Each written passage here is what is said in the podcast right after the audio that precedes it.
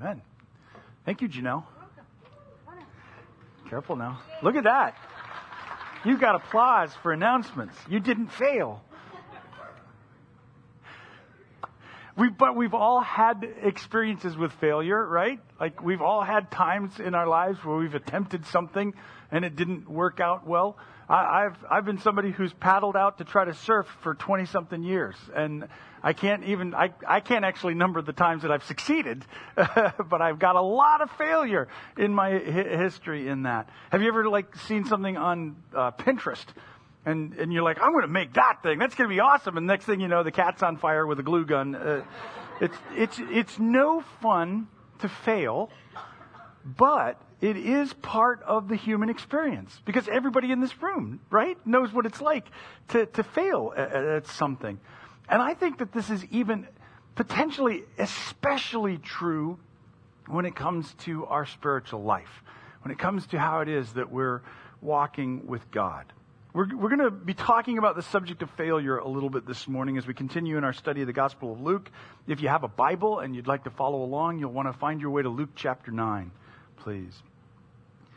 Last week we read about the transfiguration event where Jesus took three of his disciples to a mountaintop and his physicality was changed in front of them and he became radiant and glorious as well as his clothes and Elijah and Moses showed up there to chat with him, and, uh, and, and, and it culminated with a cloud covering them all and a voice saying, This is my son, the chosen one. Listen to him. In other, we take from that, you know, in, excluding all others in that the final voice is Christ's and Moses and Elijah would be representative even of the law and the prophets. So we talked about Christ being transcendent in that. And, and we also talked about God's glory and our own experiences in glory, how we would understand that. So today we're going to come off the mountaintop and we're going to find that things have not gone, uh, well, that have not been as, as happy in Jesus' absence down in the valley. Uh, and it's not unlike Moses descending from the mountaintop when, uh, when he came with the tablets and he found the Israelites there worshiping, you know, a God of their own making. The Exodus theme, as we pointed out last week, is all over this section here. And, and the thing about the, the, biblical narrative, like we think about how this is a repeated pattern. You, you, you go up on the mountaintop, something amazing is happening there, but when you descend back down, you find that things have gone kind of stupid on you. And it's a, it's a repeated pattern because the biblical narrative has failure as part of the story to me, it's one of those things that lends authenticity to the Bible. If I were going to sit down and make up some sort of religion, I would put humans in a much better light than what the Bible does. Because it's there for us to see all the time from the very beginning, from Adam and Eve to Moses to the Israelites to Jesus' disciples. And it has been and will be part of our story as well. And we need to see what we can learn from this as it, as it concerns our journey of faith, as it touches that. Failure, what we'll learn, is not the end of the story. It's just a part of the story. Grace is how all things resolve. And that's such an important biblical idea to grasp. That's one of those things, again, a repeated pattern that we find all through Scripture. So if you're there in Luke chapter 9, we're going to pick up where we left off, starting with verse 37. It says, The next day, after they had come down the mountain, a large crowd met Jesus. A man in the crowd called out to him, Teacher, I beg you to look at my son, my only child. An evil spirit keeps seizing him, making him scream. It throws him into convulsions so that he foams at the mouth. It batters him and hardly ever leaves him alone. I begged your disciples to cast out the spirit, but they couldn't do it. so we'll stop there. So we see right off the bat that things were not going as well for the other nine disciples as they were for the three that got to follow Jesus up to the mountaintop. So it's the day after this transfiguration event. And you can imagine Jesus and, and the guys that went with him. They're coming down the path that leads off the mountain and they're coming close to the camp. And all of a sudden, there's a, you see there's a big commotion and some people run up to him and a guy yells out to him that, you know, he, he needs help. He, he you know, uh, he, uh, his son, he was asking his disciples to, to help his son come out of bondage and into freedom, but his disciples weren't able to, to do it. So the first thing that we want as a header over everything else that we're going to say today. And this is really important. Something that we have to come to grips with. And that is, as Christ's followers, as his church, there are times when we fail to properly represent Jesus in this world. There just are going to be times we don't do this well.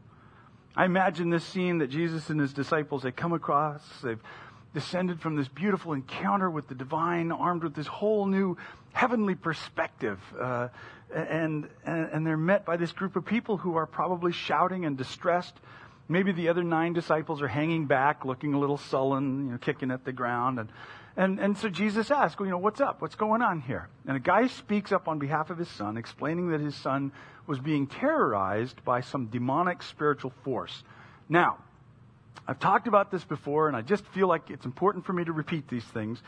Uh, the symptoms that he's describing here sound like epilepsy, with the speech affectations, the seizures, the foaming at the mouth. I mean, that would be something that I would assume that a doctor would look at and, and, and start with that thought. Uh, in Matthew's gospel, most translators even actually use the word epilepsy, even though that's kind of a stretch in the Greek. So we have to look at this. Was this just an ancient, primitive way that uh, you know ancient men understood neurological dysfunctions? Was this just them trying to put, uh, you know, attach something to this because they didn't know what else it could have been? And that is really a hard one.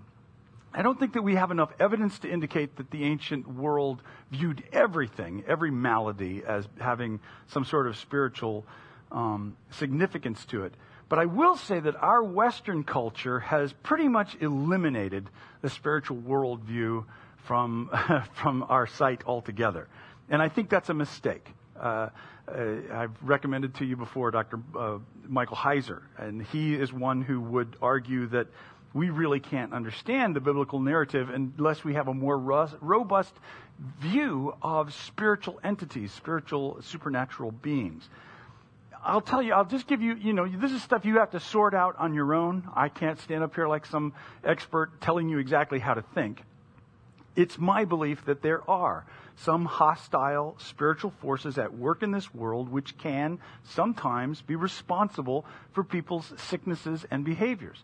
There are scientists, there are even psychiatrists who've written books that that indicate that, you know, after exhausting every other possibility that they could think of, they came to this conclusion there's, you know, something demonic going on here. This is the best we can tell. I do believe that those kinds of things can happen. However, I also think that as a person who represents spiritual leadership in the church, to put a big caveat on that statement. Because in my own experience within the crazy church, uh, and remember, when I'm talking about the crazy church, I'm talking about an independent, charismatic church that I was a part of in my formative Christian years. And there was a huge emphasis on faith and faith healing.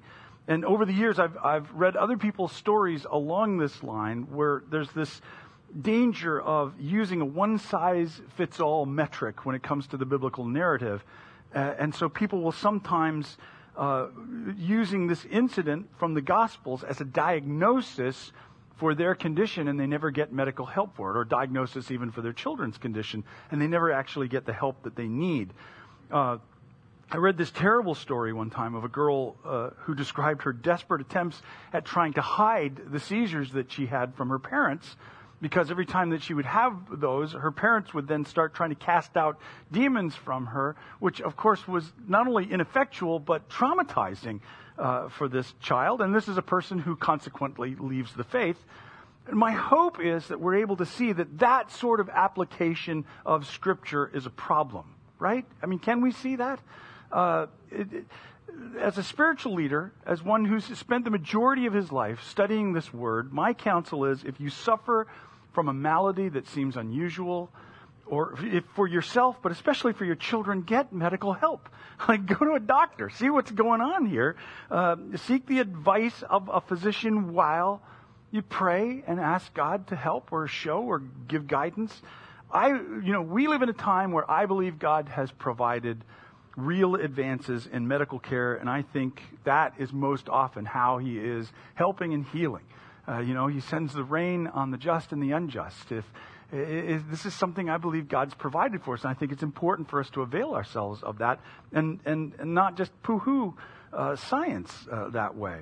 Uh, But of course, we have to be open to other possibilities as well. We're we're spiritual people, right? So we'll be open to you know what may be going on there, what God may be wanting to do, uh, or even revealing. The main thing is be wise in, this, and don't do harm to yourself or to others in trying to be faithful to God. That's a simple thing to keep in mind. Just don't do harm to yourself or others while trying to remain faithful and trust the Lord. This account in the Gospels is trying to teach us something, but not necessarily how to diagnose the difference between physical and spiritual illnesses. So that was just an aside. Now we'll get back to what I was going to talk about. The bottom line for this story in Luke is that there were some sort of sinister forces, spiritual forces, actively oppressing and trying to destroy this young man. So the father came and he asked the other nine disciples, Hey, can you help out here? You know, uh, maybe he'd heard that Jesus was in the area and he's thinking, oh man, I've heard stories about Jesus. He'll be able to help my kid. And he takes him over there and he brings him over to the camp. And when he gets there, Jesus is in there. He finds the B team instead. Uh, and, and he asks the disciples if they can help. And if we think about this for a minute, and put it in the context of what we've been reading so far, at the very beginning of this chapter, Jesus gave authority to his disciples to go out and do this very same thing. Uh, this was not new for them. They weren't like, I don't imagine that they were even put on the spot w- with this whole thing. Uh, uh, you know, the, the, it's very likely that they just said, you know, sure, we'll do that because there wasn't any sort of time limit given on on the, the authority that Jesus gave the disciples. He didn't say, "Yeah, now use this in 24 hours, or you turn back into a pumpkin." But we weren't pumpkins to begin with. Anyway, it's, it's very likely that this guy brings his son, and they're like, "Yeah, sure, bring him on over here. We'll take care of this. We got this, no problem." But, you know, as the dad explains, they're doing what they knew to do and nothing happens. Uh, the kid is still uh, in a problem state and they failed to be of any help. And I try to imagine this scene. You know, they do what they did before. They pray over him. They, uh, they, they cite the authority uh, that Jesus gave them. Nothing happens. They try it again. Nothing happens.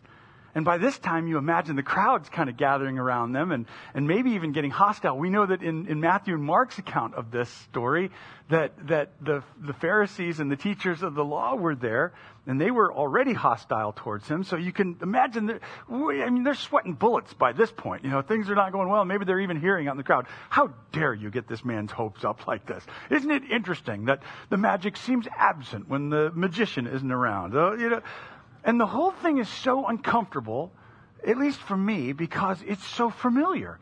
I cannot number the times that that people have observed me and I have failed to effectively and rightly represent the reality of who Jesus is. There have been many times in my life where people have been looking at me and they have not seen what Jesus is really like. Sometimes, as the church, as those who represent Jesus in this broken world, as a community, we don't deliver. We fail. And not just in the big scandals that we read about of financial abuse or inappropriate behavior, or things like that. Sometimes people just come to our fellowship to find Jesus, and sometimes all they find is us. And us is not much of an answer to anybody's needs. And this can be a source of contention in some people's minds. One more reason to think, well, there's nothing to this whole Jesus thing anyway, and they move along unnoticed and unchanged. Now, I'm not saying all this stuff to get us feeling bad or feeling guilty about this. Actually, I'm saying this for the exact opposite reason, so that we can be honest. Honest about the reality that we don't do this well that we as a church don't do it well, we as individuals don't do it well, and we're not alone because every other church out there is in the same boat as we are. We don't do this well, this thing of representing Jesus. And that's not to make excuses for ourselves, but it needs to be acknowledged so that God can then begin to enlighten us, to reveal to us areas and nuances in our lives or attitudes or reactions to other people that can be shaped into more of a Jesus like response. But we don't have to be ashamed over this, that we don't do this well. Um, you know, this has been happening, as we see in our text, from the time that God decided to advance his plan through imperfect people. Uh, so it doesn't mean that we're bad Christians or a bad church. It's just part of the makeup of this project. Sometimes not always, but sometimes we fail to rightly represent Jesus in reality. So, what do we do when that happens? Well, we keep reading here in verse 41. Jesus said, You faithful, no, no, opposite. You faithless and corrupt people, how, must, how long must I be with you and put up with you? Then he said to the man, Bring your son here. That's a really hope filled statement there. not the not, not, the rebuke about being faithless and corrupt and it's really not even clear who it is he's talking to in that. He's either talking to the crowds or he's talking to his disciples. I think it's less likely that he's talking to his disciples. This is what the things that he's been saying to the crowds more than once uh, you know uh, the fickleness of them. Should i believe in jesus? Should i not believe in him? Maybe one more miracle will convince me. But what's hopeful is jesus' command bring your son here Bring him to me. And that's the command I want to live by. I, to, to bring everyone to Jesus. I'm not going to bog down with my own inabilities or my own perceptions of things. Let's put the focus on Jesus. Uh, in fact, that's where this story goes. Verse 42. As the boy came forward, the demon knocked him to the ground and threw him into a violent convulsion. But Jesus rebuked the evil spirit and healed the boy, and then gave him back to his father and awe gripped the people as they saw this majestic display of God's power. So Jesus asks for the boy to be brought to him, and there's a convulsion, and Jesus addresses a spirit, rebuking it, and this tormenting darkness that had been oppressing this child gets kicked to the curb, and the boy is set free. So Matthew and Mark's account of this have a lot more details uh, in this. Luke is really sparse. Like, you know, Matthew and Mark both go into like, you know, a complete after action report uh, of the thing. Luke doesn't really give us any of that. So we have to consider that. What is Luke trying to get across to us in this account? What is he trying to say? And ultimately, I believe it's this that despite the inabilities of the disciples, and despite the cynicism that may have been present in the crowd, Jesus still does what he does. And it's a reminder to us that failure on our part does not diminish Christ's power to redeem.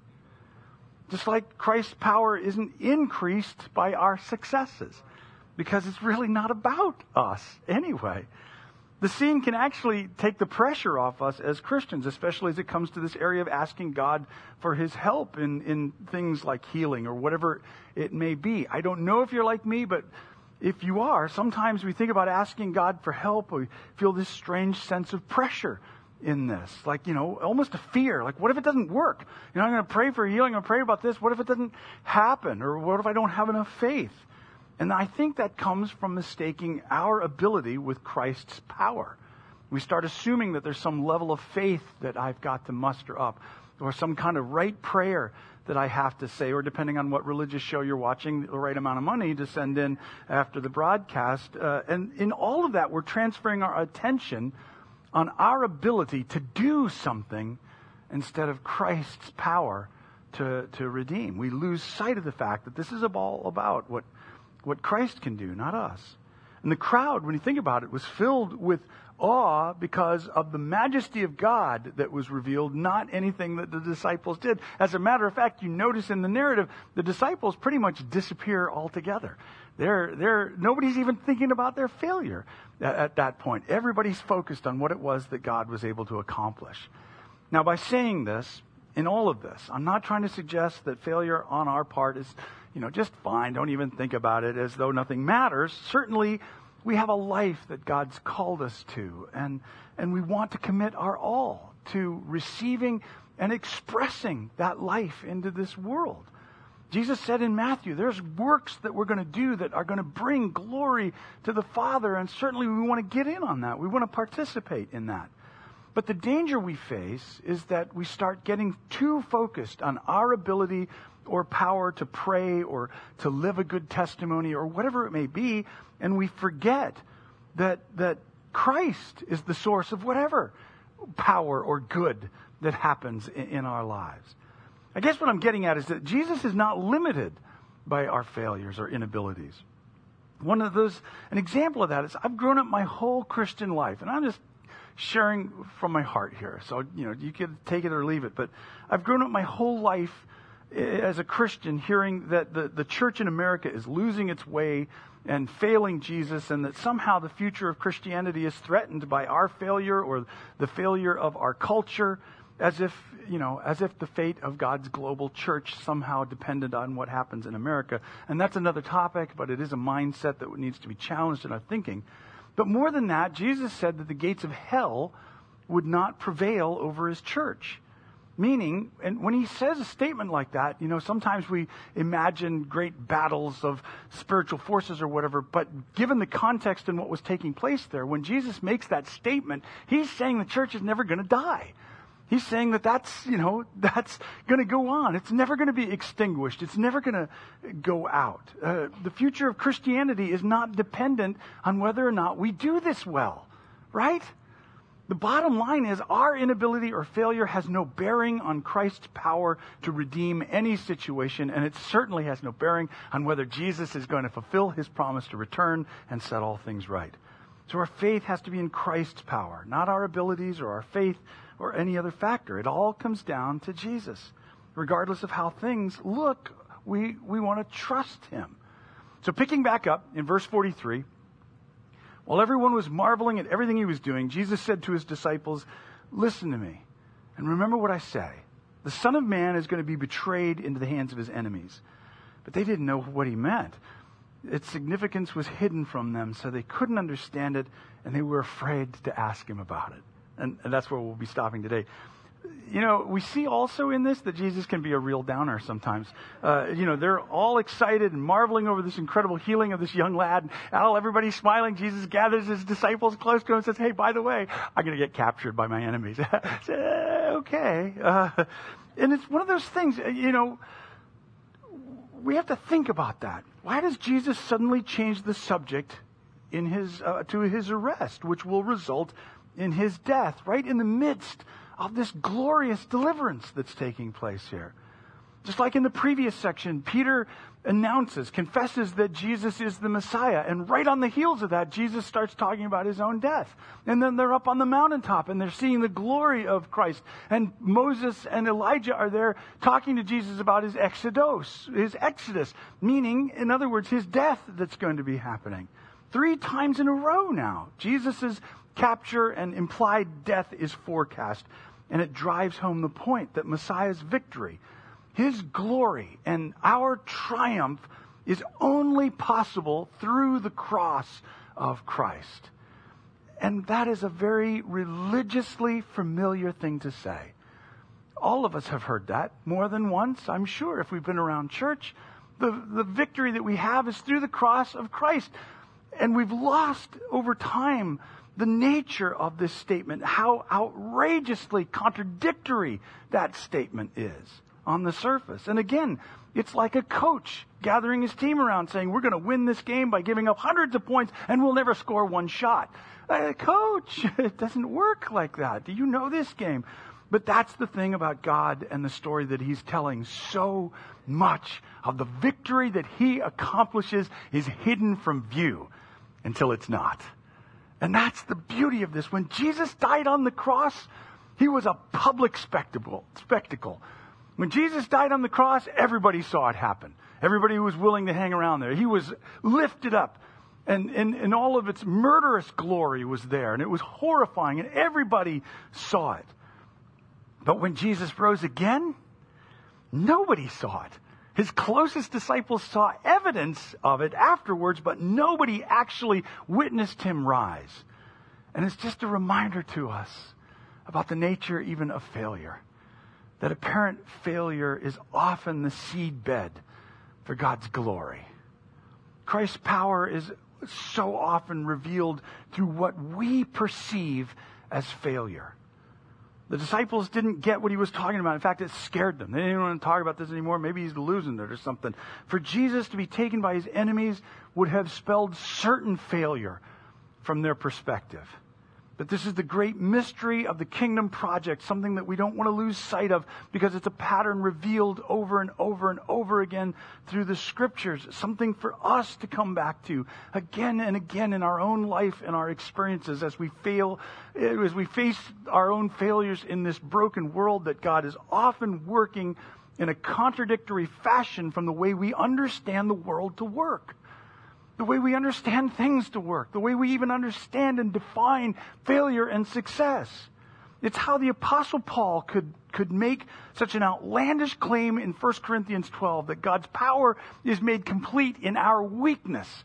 Contradictory concepts of power and weakness. It's when we're weak, he said, that we're made strong. It's so often through those times of apparent failure that God's power is actually coming to bear in our lives, in our experiences, even in the world around us. Things are not always as they seem. Something that we keep losing sight of in our lives. Something that we keep allowing news broadcasts to contradict. So that we think, oh, it's falling apart. Let's remember things are not always as they seem. When Jesus hung on a cross, it looked like it was over. It's time to just check out. It's done. We go home. Let's watch TV and forget the whole thing. And yet, what was happening there out of view, out of sight, has changed the world as we know it now. Things are not always as they seem. The, the, this, the wisdom of this world declares that power is revealed through resources and gain and control. But God's wisdom smiles as he confounds the mighty through the apparent weakness of his bumbling followers all through history. This is the delightful paradox of God's kingdom at work on earth. And I, I speak from my own years of experience of, of imperfectly following this Messiah. Those times of weakness and doubt when my perceptions of God and faith were so pressed in that I was so close to being crushed. Those were the launch pads in my life for whole new experiences of grace and often the pathway of ministry to bring help or healing to other people. When, when I was at my lowest point in life, something beautiful like this church was able to be a result of it. If, if you struggle in your faith, if you worry about falling short or failing, take heart God's glory may just be growing all around you. You just can't see it yet. So the gospel reveals to us that a life of following Jesus includes times when things seem to fall apart and we're just ready to fall apart with them. and it's been that way from the beginning. Sometimes we're marching towards heaven on earth with just great precision, just barely stepping on the ground as we move forwards. And other times we look like the ministry of silly walks, uh, like as if we can't even stand up straight on our own. Sometimes we fall flat and we fail, but even failure, if we can see it from the standpoint of this necessary grace, can be an instrument used by God to mature us and to bring us further along and further into God's great plan, redemptive plan. If we can see it this way, that our failure does not diminish Christ's power and that it can be used by God to even draw us closer to Him. If we can see failure through the lens of, of heaven's grace, we realize then there's no reason to get discouraged or feel ashamed. Certainly we can feel disappointed. Certainly we may feel like I want to do better than this. That's all right. But discouragement and shame, those have no place in our experience. That necessary grace has covered all of that. If we've fallen flat, that's all right. We get back up. We get back up in the grace of Jesus Christ who loves us. And we remember that we stand in a long line of stumblers, but stumblers who are loved by God and who are being drawn into a better understanding of ourselves and of the world around us. Our calling is to acknowledge our dependence on Him and embrace all the possibilities that are inherent in His love for us. Anything is possible if we'll trust in the God of all possibilities. Right on? All right, very cool. Will, will you stand with us, please? Father, we thank you so much for your word that we can come to again and again, week by week. We come back to this word. And no matter what it is that we face through the week in our lives, maybe it's been failure, maybe it's been heartbreak, maybe things haven't gone the way we wanted, we can look at your word and we can draw comfort from this. And we remind ourselves and we remember there's something bigger than just our own circumstances or the particulars of our details going on here. Something wonderful, something glorious is happening in your grace being revealed in the world. So draw us into your grace, Lord Jesus. Right now, this morning, Father, I just pray for every one of us. If we've come in here and, and struggled at all with the idea of not being able to do this well, Father, as an act of our will, we take those failures. We take them all and we lay them at your feet. And we ask you, Lord, to take this as our offering.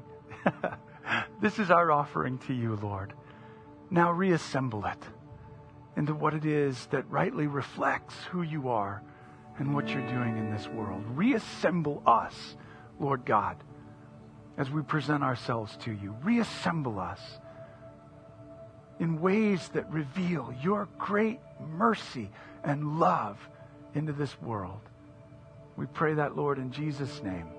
Amen. Amen.